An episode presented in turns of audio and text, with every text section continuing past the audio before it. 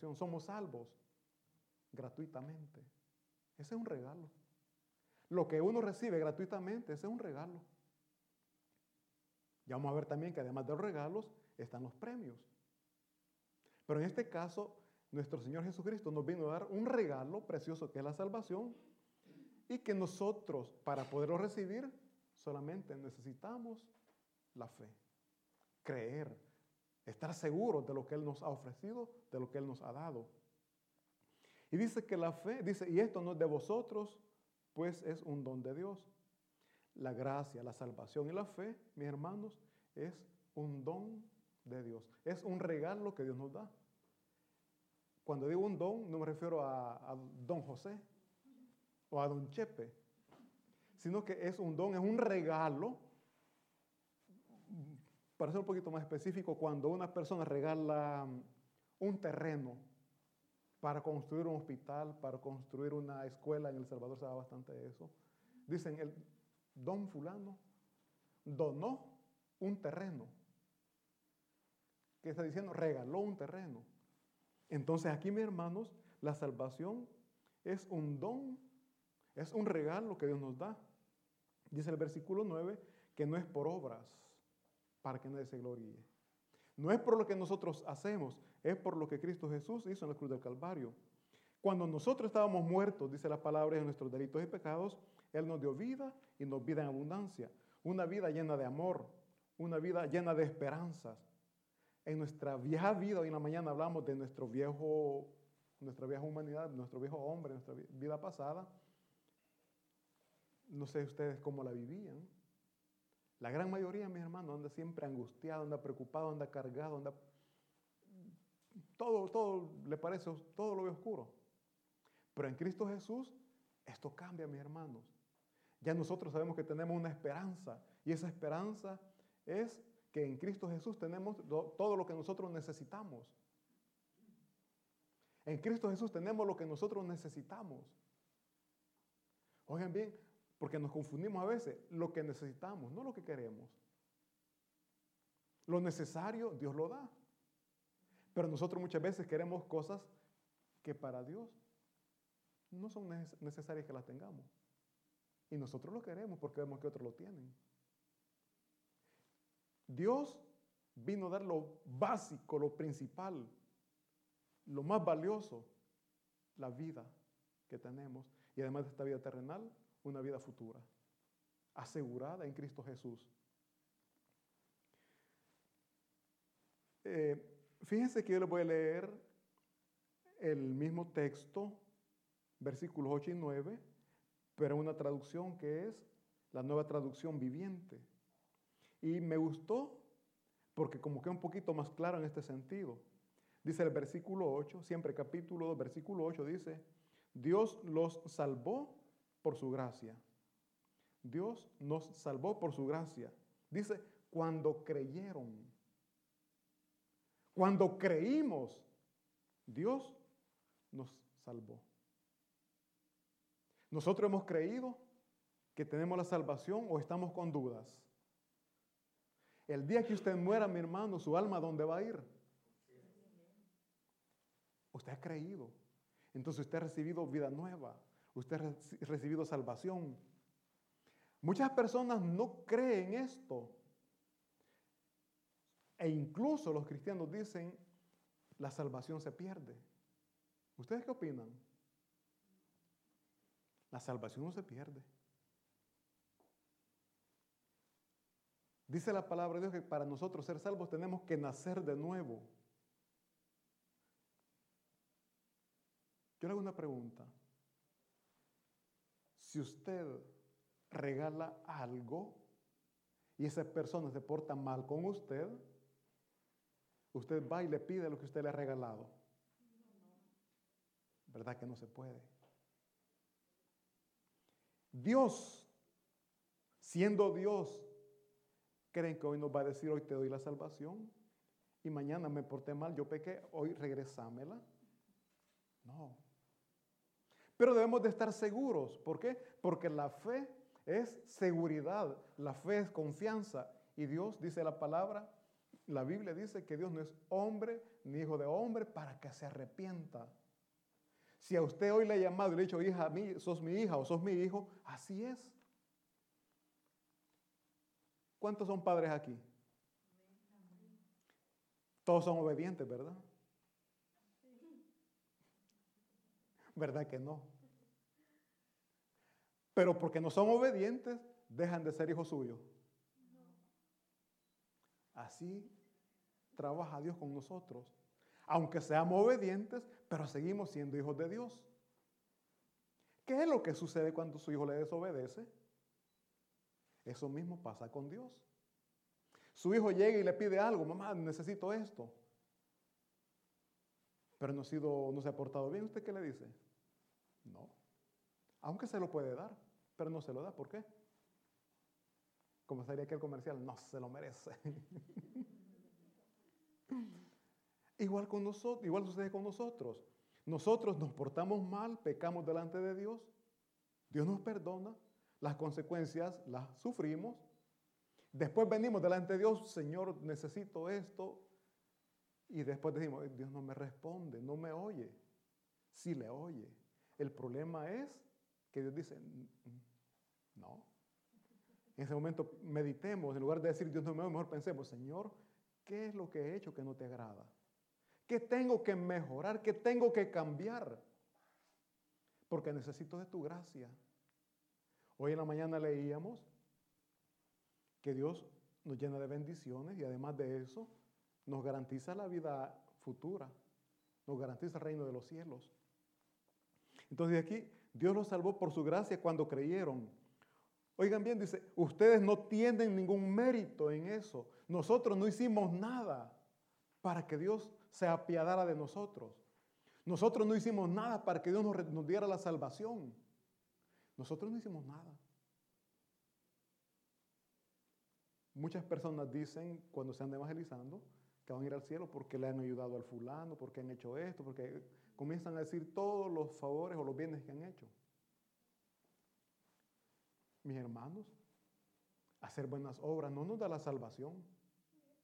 La salvación la obtenemos solamente a través de nuestro Señor Jesucristo. Él es el único medio. Él dijo, yo soy el camino. Yo soy el camino, no hay otro camino. Hacer buenas obras no nos llevan al Padre. Que al Padre le agrade que hagan buenas obras, sí. Y usted va a recibir su recompensa, sí. Pero no le da la salvación. La salvación se obtiene solamente a través de la fe que ponemos en el sacrificio que hizo nuestro Señor Jesucristo. Dice aquí, ustedes no, no tienen ningún mérito en eso. Es un regalo de Dios. Eso dice aquí la palabra. Ustedes no hicieron ningún mérito para esto. Es un regalo de Dios. Cuando ustedes reciben un regalo, mis hermanos, quizás hoy saben el costo porque saben internet. Ah, tanto cuesta.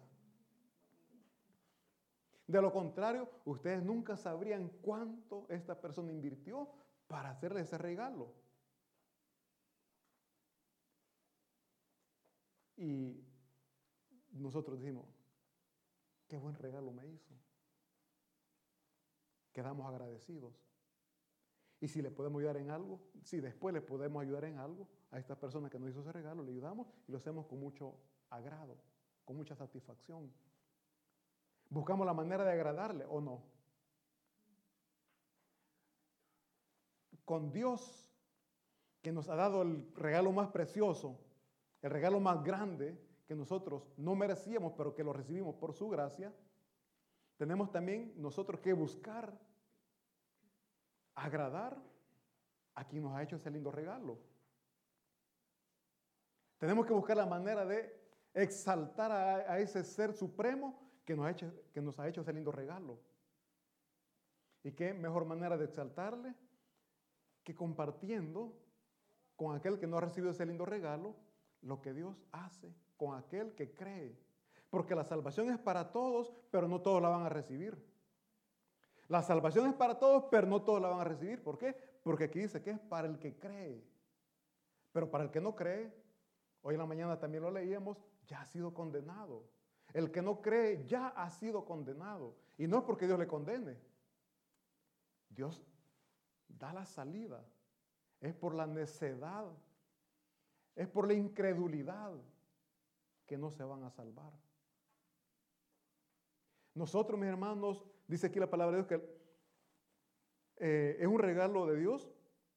La salvación no es un premio. La versión dice esto aquí. La salvación no es un premio por las cosas buenas que nosotros hayamos hecho.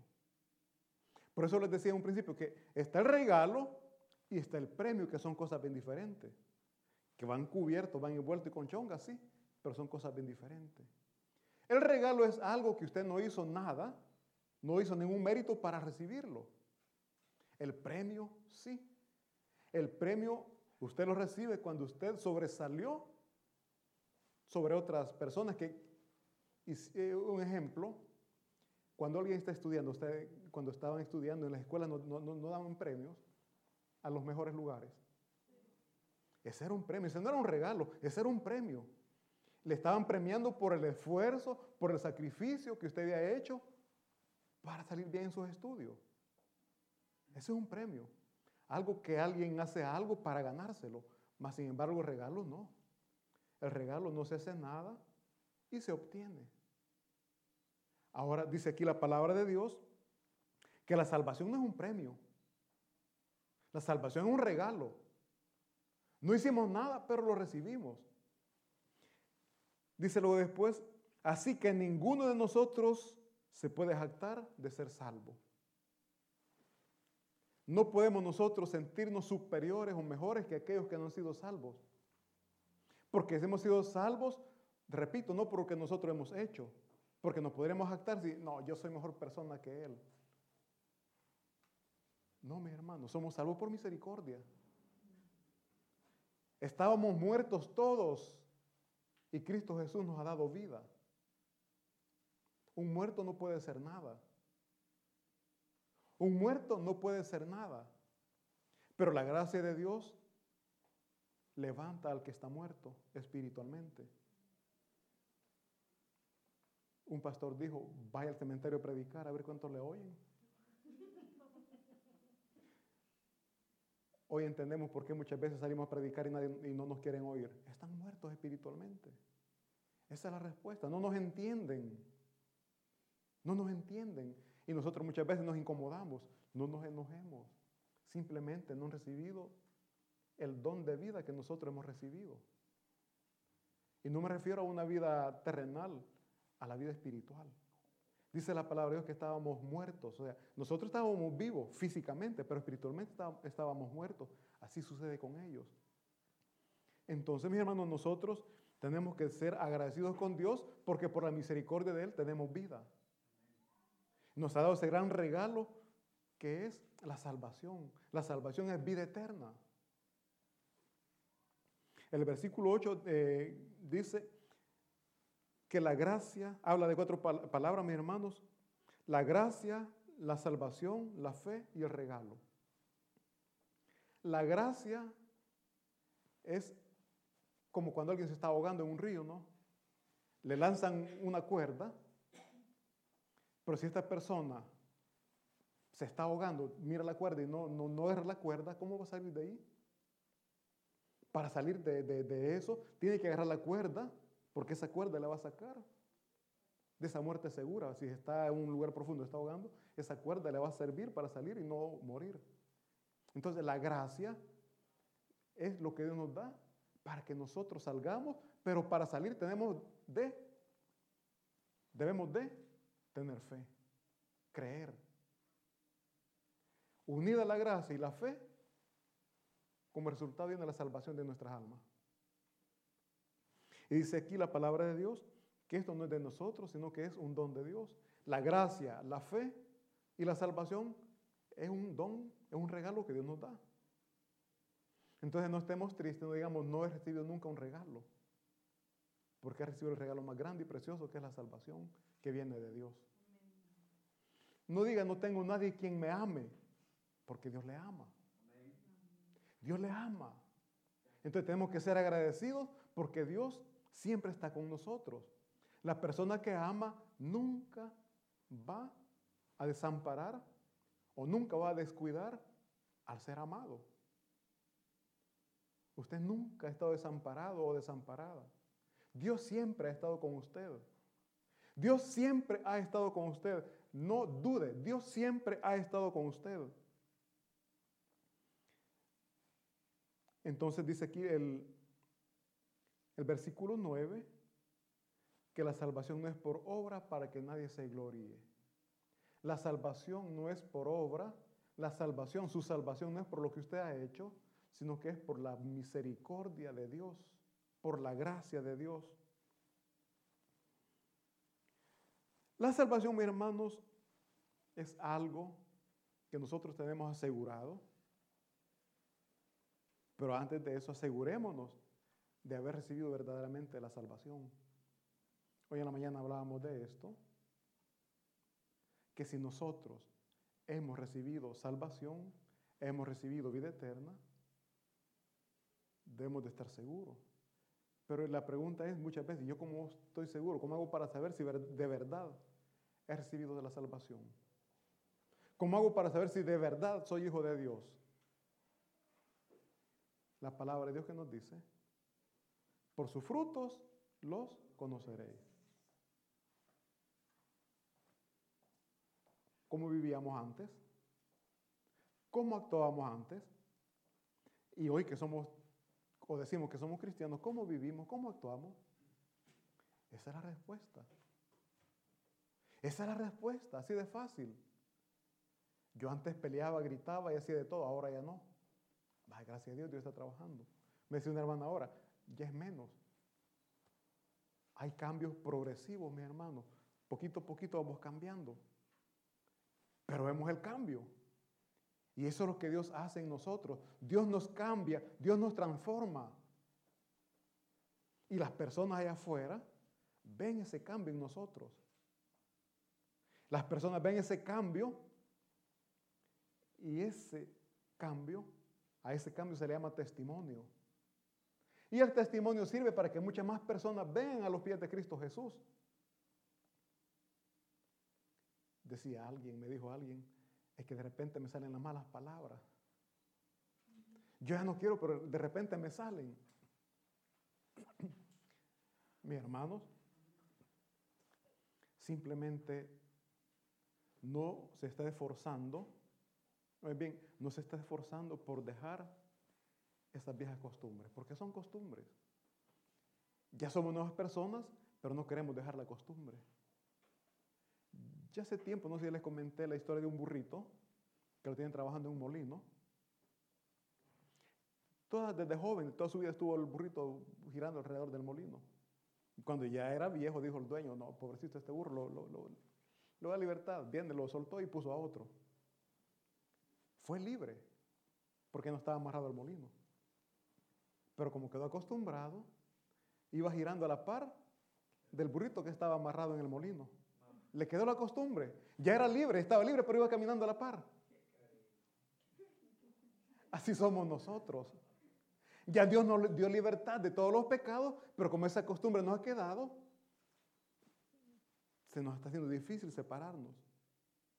Si algún cordoncito por ahí que nos une al mundo, cortémoslo. Si es un lazo mucho mayor, con mucha mayor razón. ¿Por qué un cordoncito? Porque algo tan, tan delgadito, tan sótil, le llaman aquí. Nos puede mantener todavía unidos al mundo. Y tenemos que verdaderamente separarnos del mundo. Algo tan pequeño, algo tan mínimo, nos puede estar uniendo al mundo todavía y nosotros no pertenecemos más al mundo. Por lo tanto, tenemos que romper, tenemos que cortar eso que aún nos, nos tiene amarrado al mundo y que es una costumbre. Hay cosas bien sencillas que no las vemos como pecado, pero que nos separan de Dios. Hoy en la mañana hablábamos de la familia. Muchas veces la familia nos aleja, nos separa de Dios. Y alguien dirá, pero ¿es pecado amar a la familia? Amar a la familia no es pecado. Amar a la familia más que a Dios, ahí está el problema. ¿Por qué? Porque si amamos más a la familia que a Dios, la familia va a ser un tropiezo que no nos va a dejar buscar a Dios como tenemos que buscarle. Yo les decía, eh, son casos verídicos.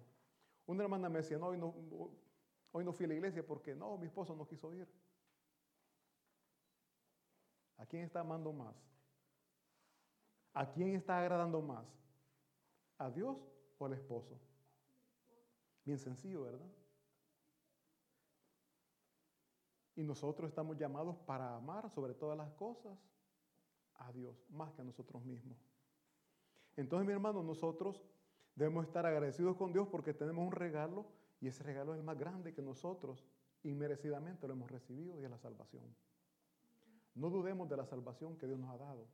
Repito, Dios no es hombre ni hijo de hombre para que se arrepienta de lo que Él ha hecho. Y Él no va a estar jugando con nosotros.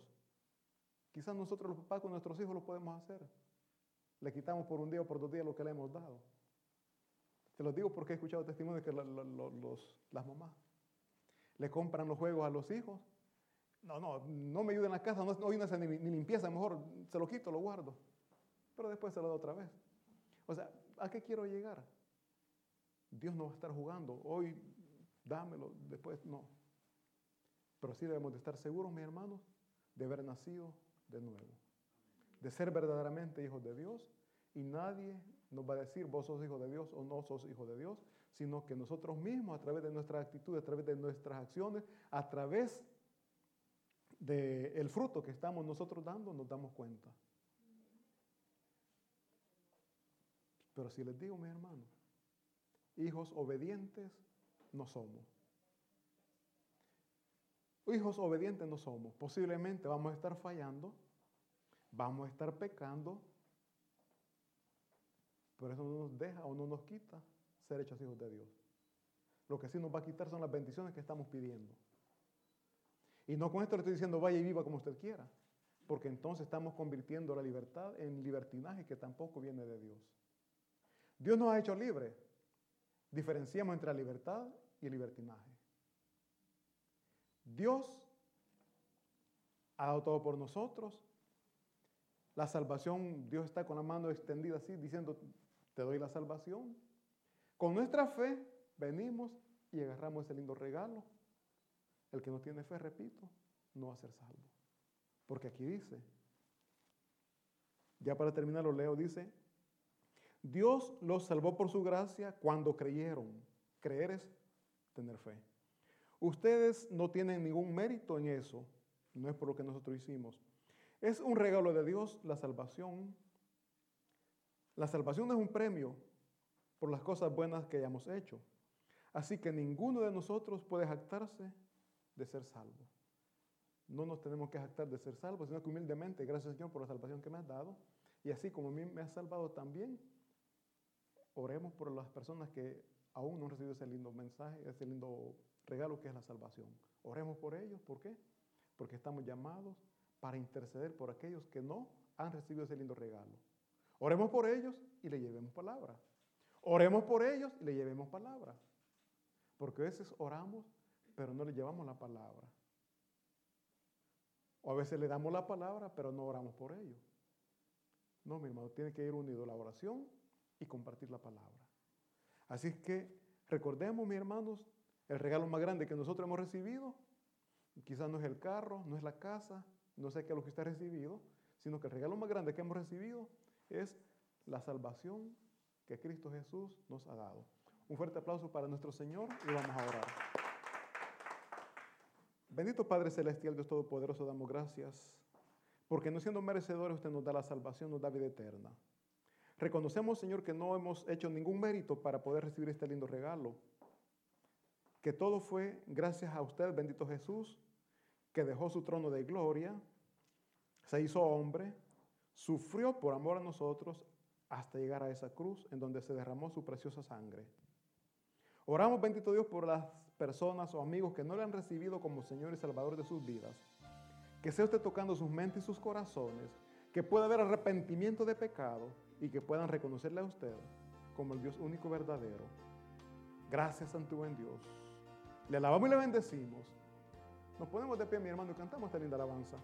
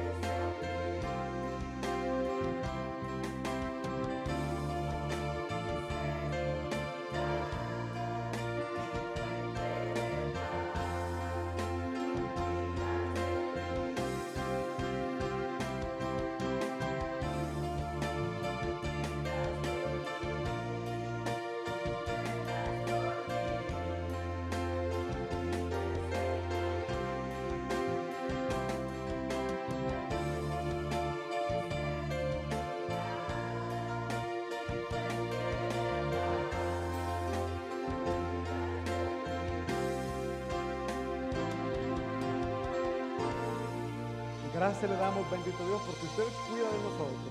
Y mientras ustedes, mis hermanos, oran acá, yo le invito a ustedes, mis hermanos, amigos que nos están viendo a través de las redes sociales, que puedan hacer una oración de fe, que reciban a Cristo como Señor y Salvador, que reciban ese lindo regalo que Él tiene para ustedes. Le invito, mis hermanos, mis amigos, digan así, Señor Jesús, yo te recibo hoy como mi único y suficiente Salvador personal. Sé que eres Dios, que moriste en la cruz por mis pecados y que resucitaste al tercer día. Perdóname, Señor, soy pecador, me arrepiento. Gracias doy al Padre por enviar a su Hijo a morir en mi lugar. Gracias, Señor Jesús, por salvar mi alma hoy. En Cristo Jesús, mi Señor y Salvador. Amén. Mi amigo, mi hermano, usted que nos está viendo a través de las redes sociales, le invito a buscar una iglesia donde poder congregarse, donde poder crecer en la fe. La palabra de Dios es el alimento para nuestra alma, para nuestro espíritu. Le invito, busque del Señor. Sé que cerca de su casa hay una iglesia, congréguese. Dios me le bendiga. Bueno, mis hermanos, ya nosotros acá para terminar cantamos esta linda alabanza en donde declaramos que tenemos un Dios incomparable.